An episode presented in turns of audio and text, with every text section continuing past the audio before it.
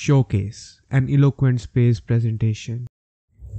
being your so called female best friend. Hello, it's me again. Someone who loves you unconditionally without expecting you to love me back. Someone who is there for you always, knowing the fact you won't be there for me at all. Would you though? Or had you ever yet?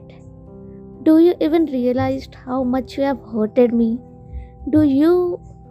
I guess no. You will never know because you will never see that. I guess you forgot I was there with you more at your worst days, more than she was with you ever. Do you even realize how much happy I was when you said me one year ago? You are my home. I feel comfortable around you.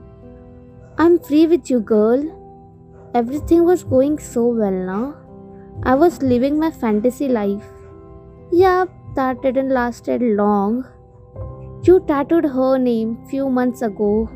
I guess I deserve to know the truth of your thinking that you are dating her, so I wouldn't have fallen for you. Yes, and love.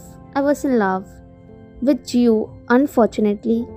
But it's okay too. I got hurt, but I moved on and healed myself well and met him. To be honest, he was there with me when I fell and he was the only one to pick me up and take care of me just like my dad picked me up when I felt unconscious while walking on the road suddenly. Everything you done to me was not intentionally, but you did somehow. You still say I'm your female best friend. Am I really? If yes, just tell me one thing. Remember you asked me few days ago that what I am doing and I said I'm crying yaar and you literally skipped my messages and changed the topic. You know what? I have lots of questions but you don't even answer one. Remember I told you I will disappear someday somewhere and you said don't worry girl I will come and find you. Would you really though? I disappeared so many times but you never found me or you didn't even knew I was lost or I wasn't there.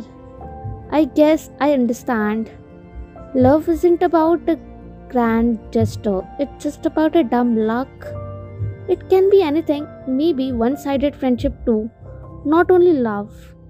Sometimes you meet someone who feels the way same for you and sometimes you are just unlucky but one day you're going to meet someone who appreciate the way who are you really. I have got my person already now. And so did you, but it doesn't mean I will stop caring about you. I will always care about you forever. I will always love you like I promised. Because I am the one who keep promise forever if I meant. I will be always there with you forever and ever. But sometimes it sucks being your female best friend or your so called best friend. But it's okay. I will love you forever, dude, as I promised. Only as friends, though, but I will still do, and I will be always there for you. A letter by your so called female best friend. Thank you so much.